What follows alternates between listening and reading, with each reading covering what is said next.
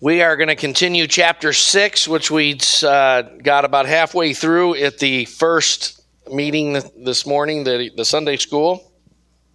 And um, hopefully, uh, chapter six will fit on one CD when we're done. So,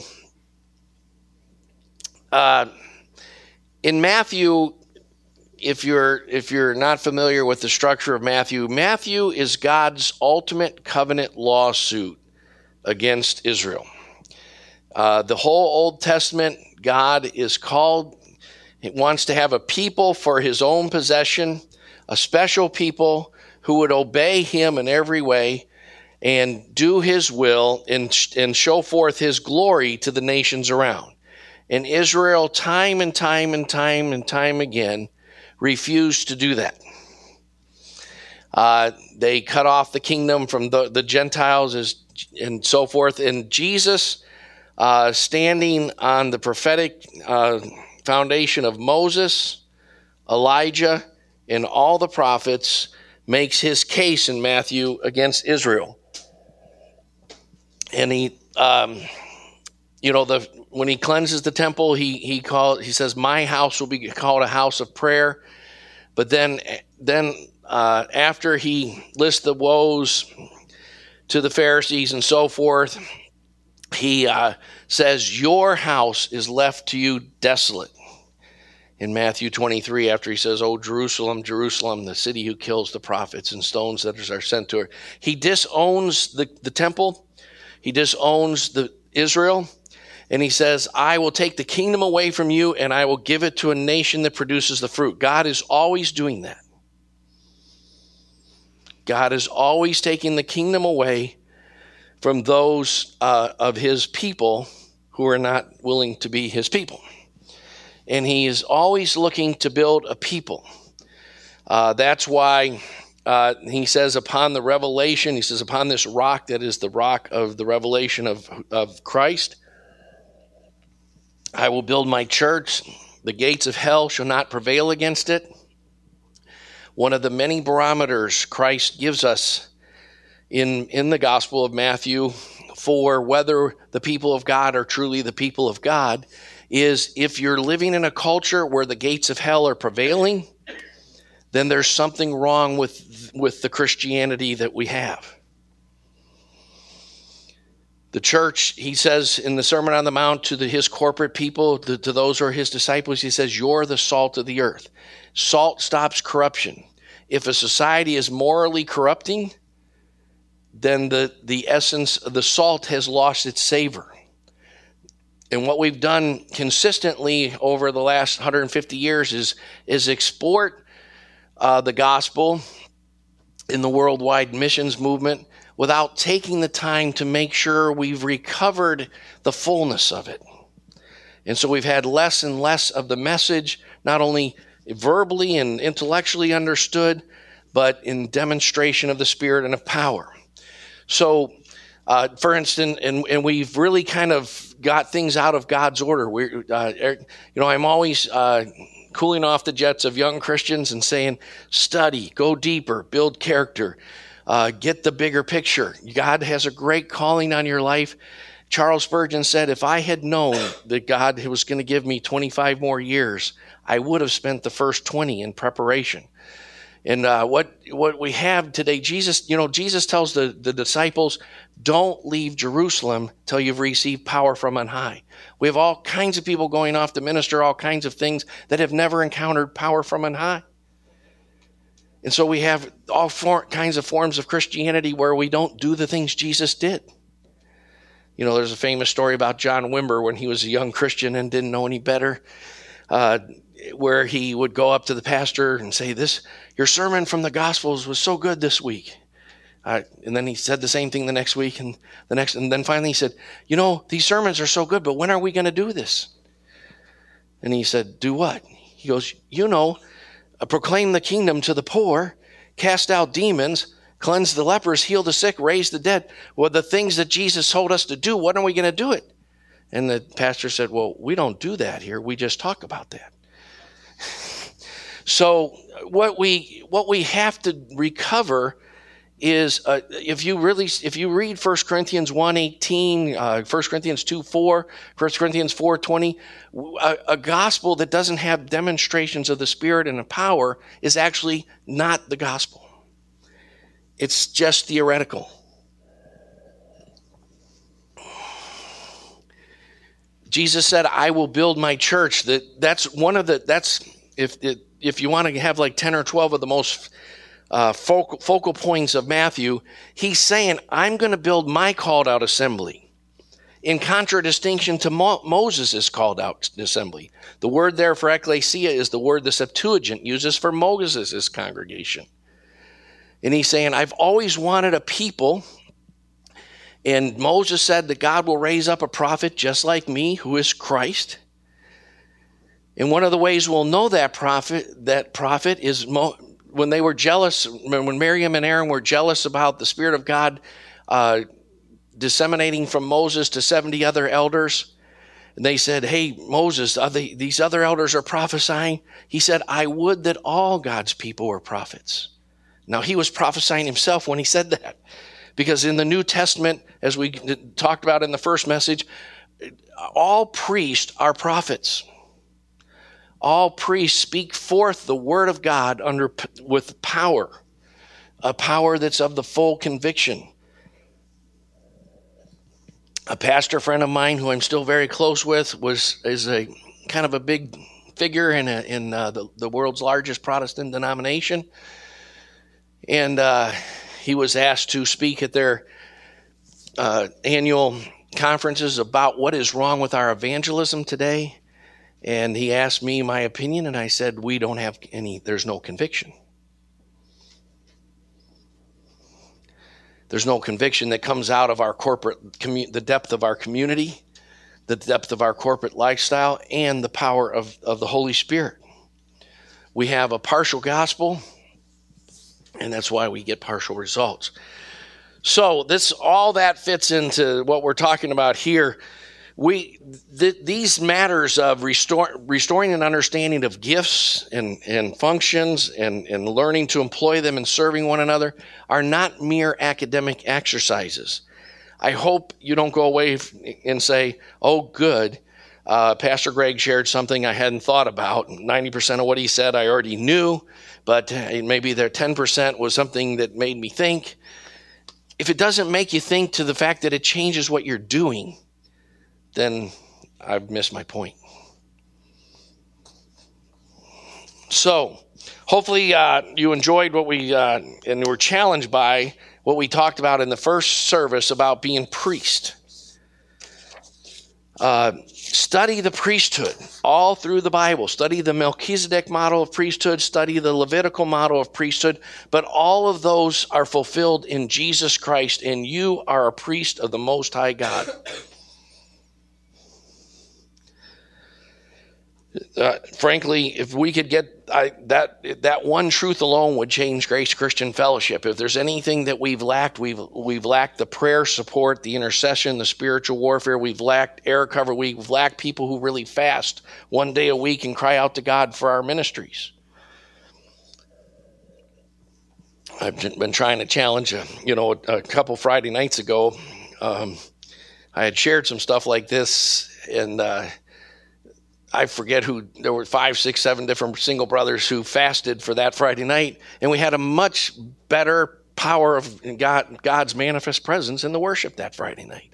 Believe me, that's just touching God's manifest power in worship is only a stepping stone to get to beginning to understand that you're supposed to walk in that power. You should be able, when you, Jesus knew the Pharisees were thinking this or that. That's not unreality. It, that's got to become normal, everyday Christianity. God can give you gifts like discernment of spirits, where when you meet some person, you can discern by the Spirit about them are they born again or not? Are they baptized in the Spirit or not? Do they have demonic influences in their life? That is not unreality. That is, that is biblical normalcy. And apart from that, I don't want to go do anything till we're go do that. People encountered Jesus and their whole life changed in one encounter.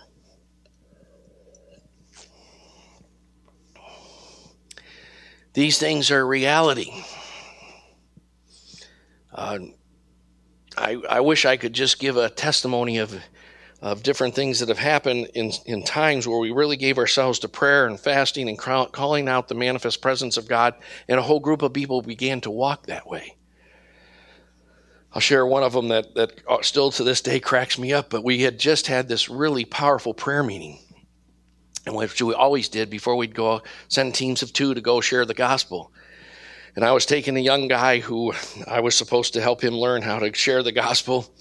And as we were walking on the campus, I saw a guy with his back to me, about twice as far as from here to those doors that Larry's coming through. Um, and then uh, I said to the guy, I think God wants us to share with that guy. So let's go. So as we walked, I got about oh, 30 feet from the guy, and he suddenly spun around. He got very bug eyed and he went, No! And he actually ran at full speed the opposite way. Now, I never saw him before in my life. He never saw us, I'm, I'm pretty sure, before.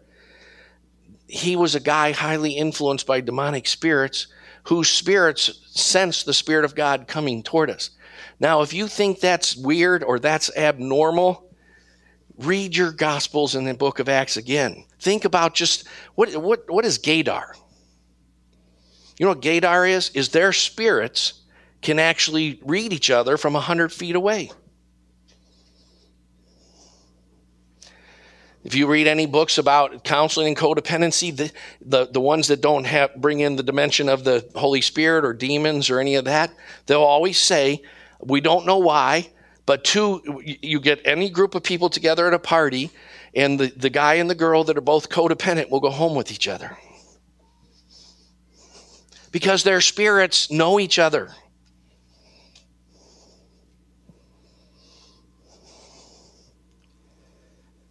Now this is this is just what the gospels say. I know we don't talk about that in natural minded American Christianity, but we have nothing if we don't begin. You know, Paul said, My preaching was not in persuasive words of wisdom. I'm all for you know I study apologetics and presuppositional apologetics and and I study Greek and I uh, all these kind of things but he said my message was not in the persuasive words of wisdom but in demonstration of the spirit and of power so that your faith would not rest on the wisdom of men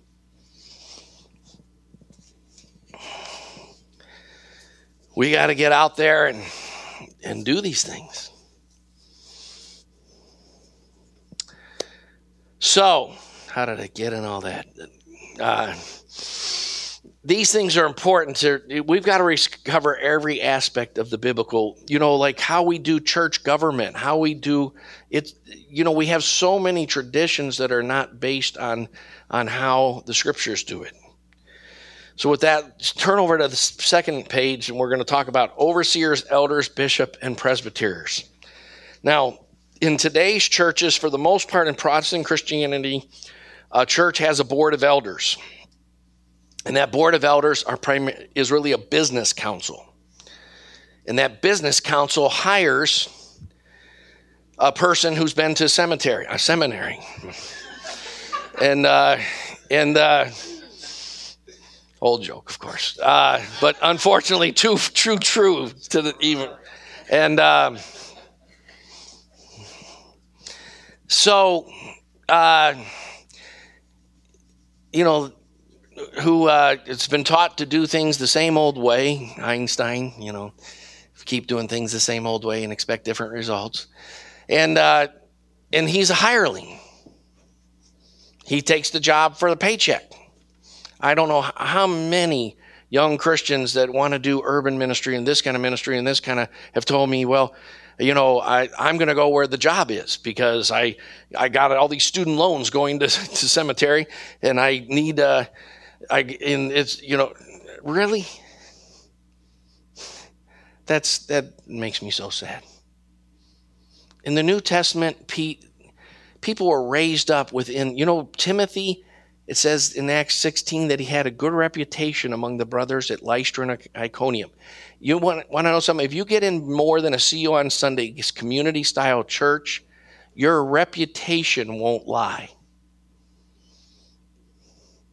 And Paul took Timothy under his wing and he calls him my true son. What's int- I love about that is that it's very clear that Paul didn't lead him to Christ.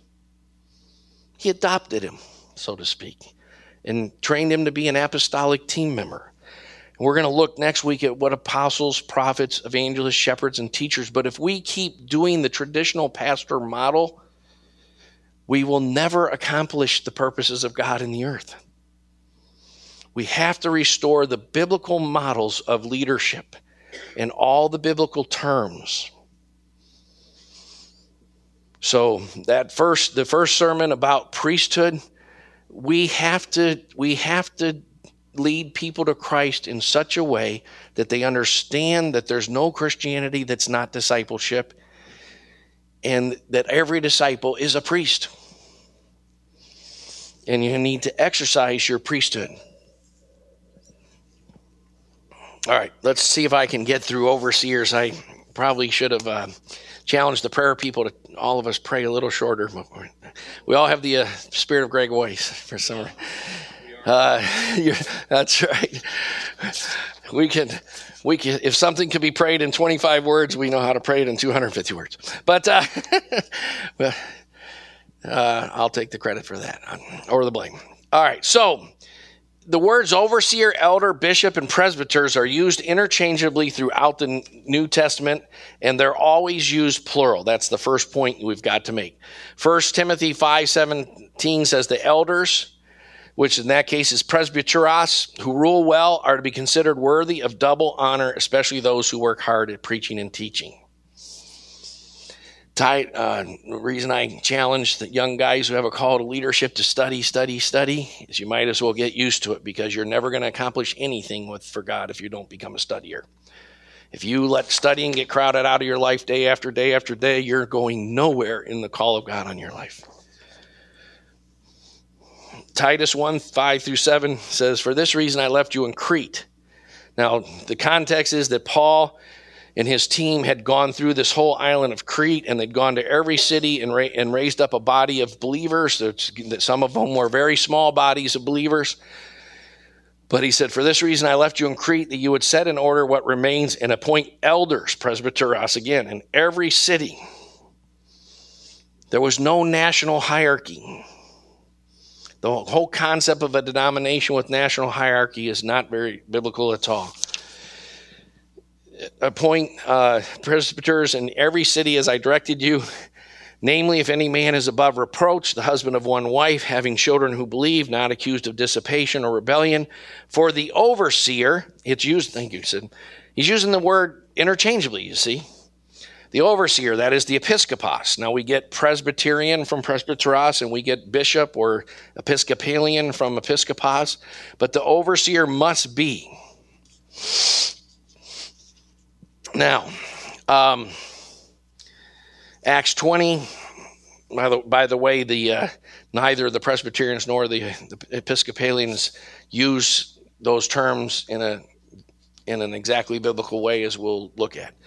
Um, from Miletus, he sent to Ephesus and called to him the elders, presbyteros of the church. And when they had come to him, he, he said to them, Be on guard for yourselves and for the flock among which the Holy Spirit has made you episkopos so the elders, the presbyteroses, got Paul saying, "You presbyteros guys, the Holy Spirit has made you episcopos guys, so that you can shepherd poimeno, the church of God, which He purchased with His own blood." I, I love that that which He purchased with His own blood. And, and any person who serves in any way in the church would do well to constantly cultivate the fear of God and remember these, the, the Lord purchased us with his blood. And you and we had better be careful how we touch his people and his anointed and so forth. The Lord owns them. For you know those of you who minister at Wright State or at Wright Brothers, those, God has an elect at Wright Brothers School. that we're gradually going to get the privilege of, of being involved in finding out that in some many cases. Other cases, it'll be down the road and won't necessarily be through us or whatever. But that elect, he purchased with his blood. All, even the kids who don't know that yet. The kindergartners you're reading to, he purchased some of them with his blood. The kids you're telling about Abraham and so forth, he purchased many of them with his blood. They're his, even if they don't know it yet. A couple of the more handsome single brothers have told me that all the girls on campus are in love with them, they just don't know it yet. But no, I'm just kidding. Uh, there, do you know what? God has people who don't even know they're God's people yet. But they were, it was eternally decided before the foundations of the earth. You didn't choose me, He chose you, etc.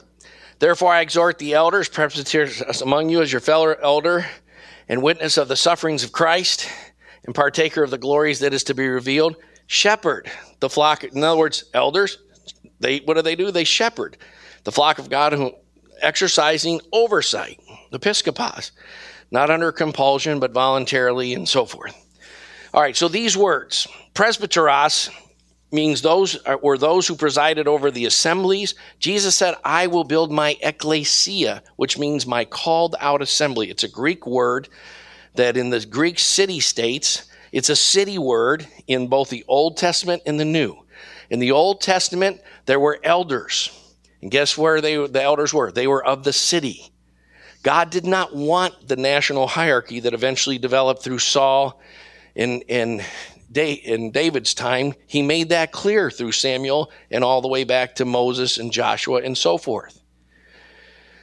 The truth of the matter is, God always, even in the period of Judges, God raised up leadership not through what uh, what many denominations call call the uh, apostolic succession, was not through offices through the laying out of hands, but it was charismatically by the Holy Spirit in every locality and it was up to the, that city to recognize the eldership.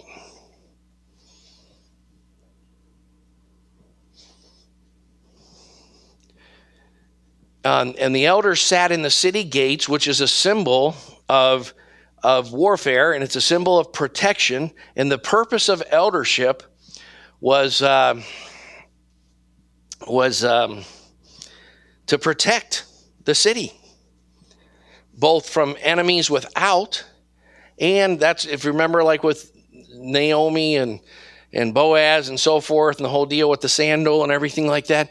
That's how they did business. That's who was adjudicated disputes. Uh, that's what Paul's talking about to the Corinthians. He said, Don't you even have any godly men among you? The Corinthian church didn't have elders yet.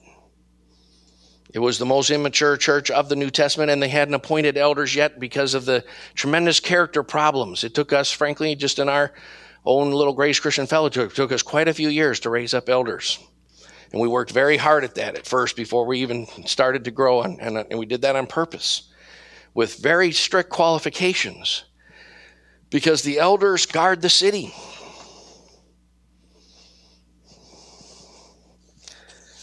They, they look eternally. They're overseers. They look at eternal perspectives on things.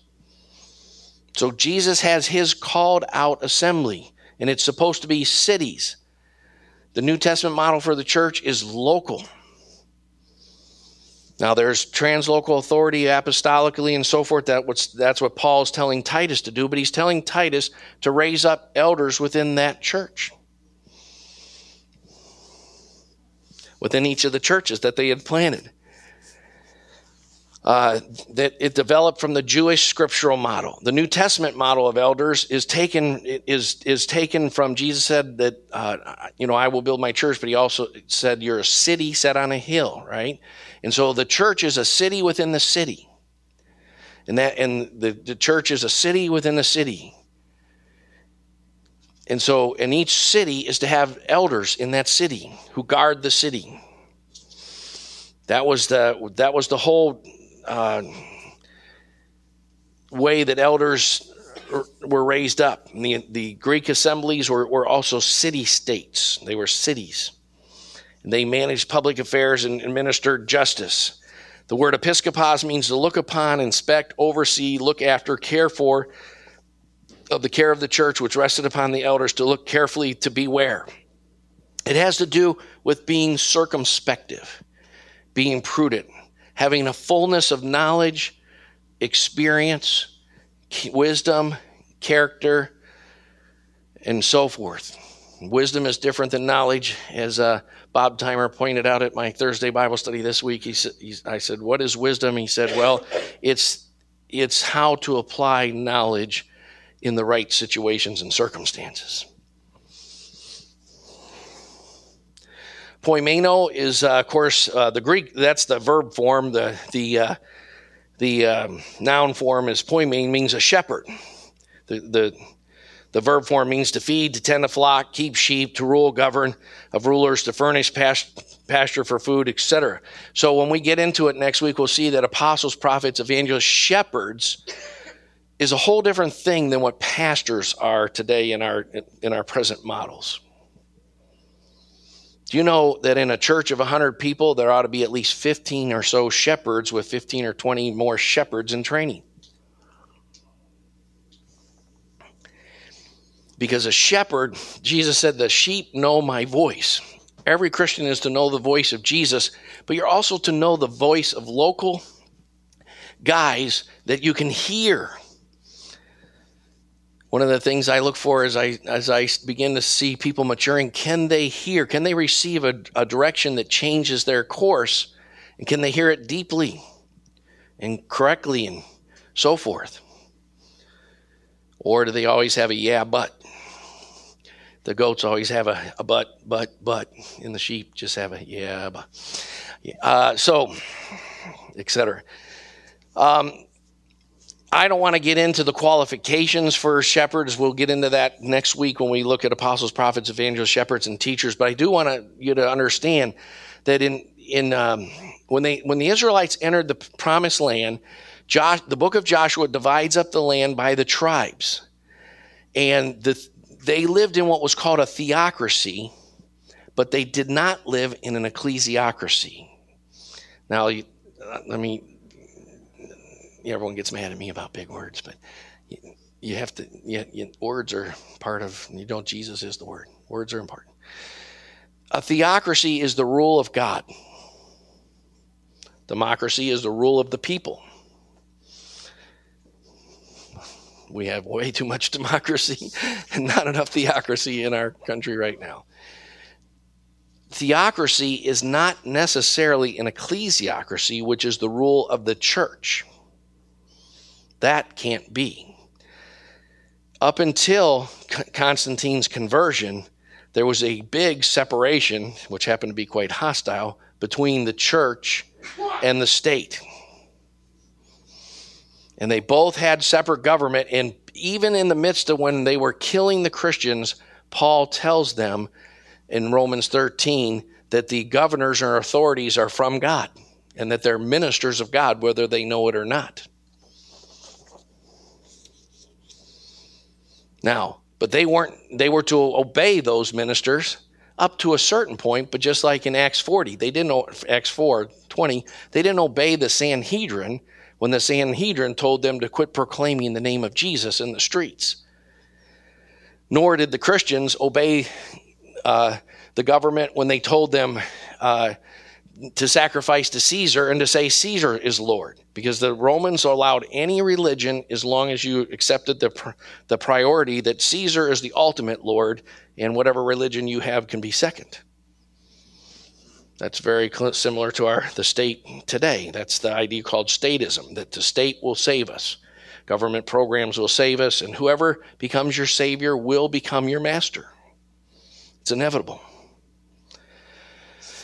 So um, it's important to see that, that just from ancient Israel times, uh, the government was local It was not some denomination or hierarchy thing. Even though there were translocal people called judges that God's raised up for specific times and purposes. Okay. Lastly, let's just cover deacons real quick. Deacons, uh, likewise, must be men of dignity and so forth. Uh, if you notice the qualifications for deacons, which we, again we'll get into later, they're almost the same as elders. And in fact, one of the purposes of being a deacon is to serve in administrative ways uh, because the greatest is a servant. And if you don't learn first the natural, then the spiritual, you'll never be qualified to serve in spiritual ways. So, one of the purposes of, of, the deacon ministry is to serve in natural ways as a preparation to learn to serve in spiritual ways.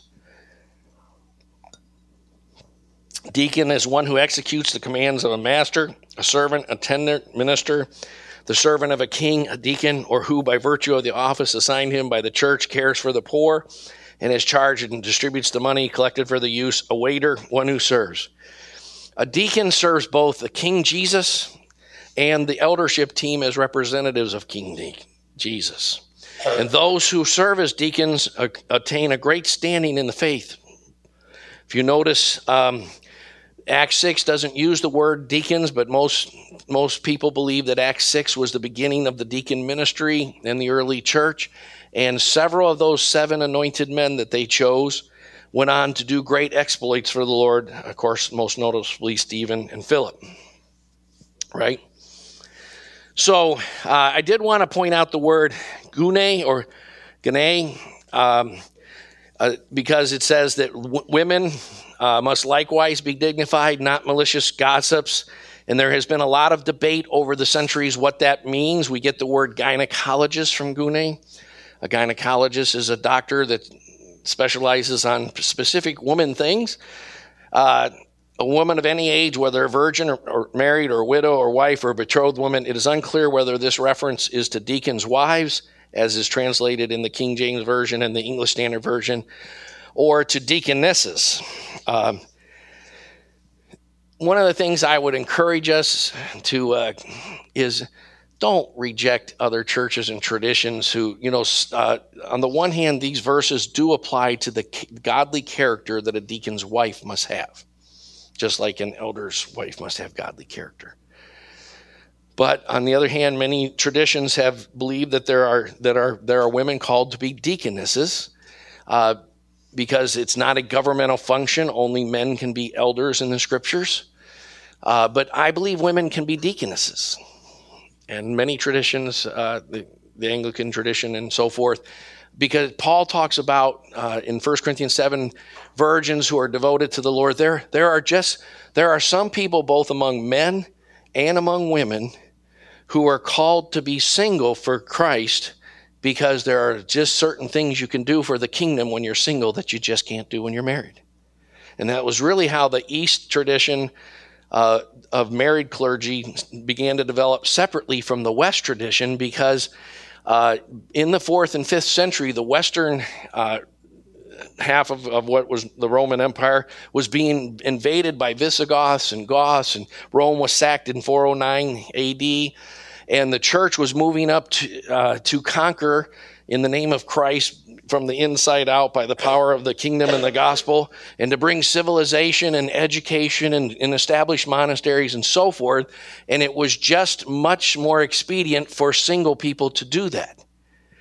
I often tell people you need to consider if you're going to get married uh, that I I would not, as your pastor, endorse you say going to Saudi Arabia as a missionary when you have kids.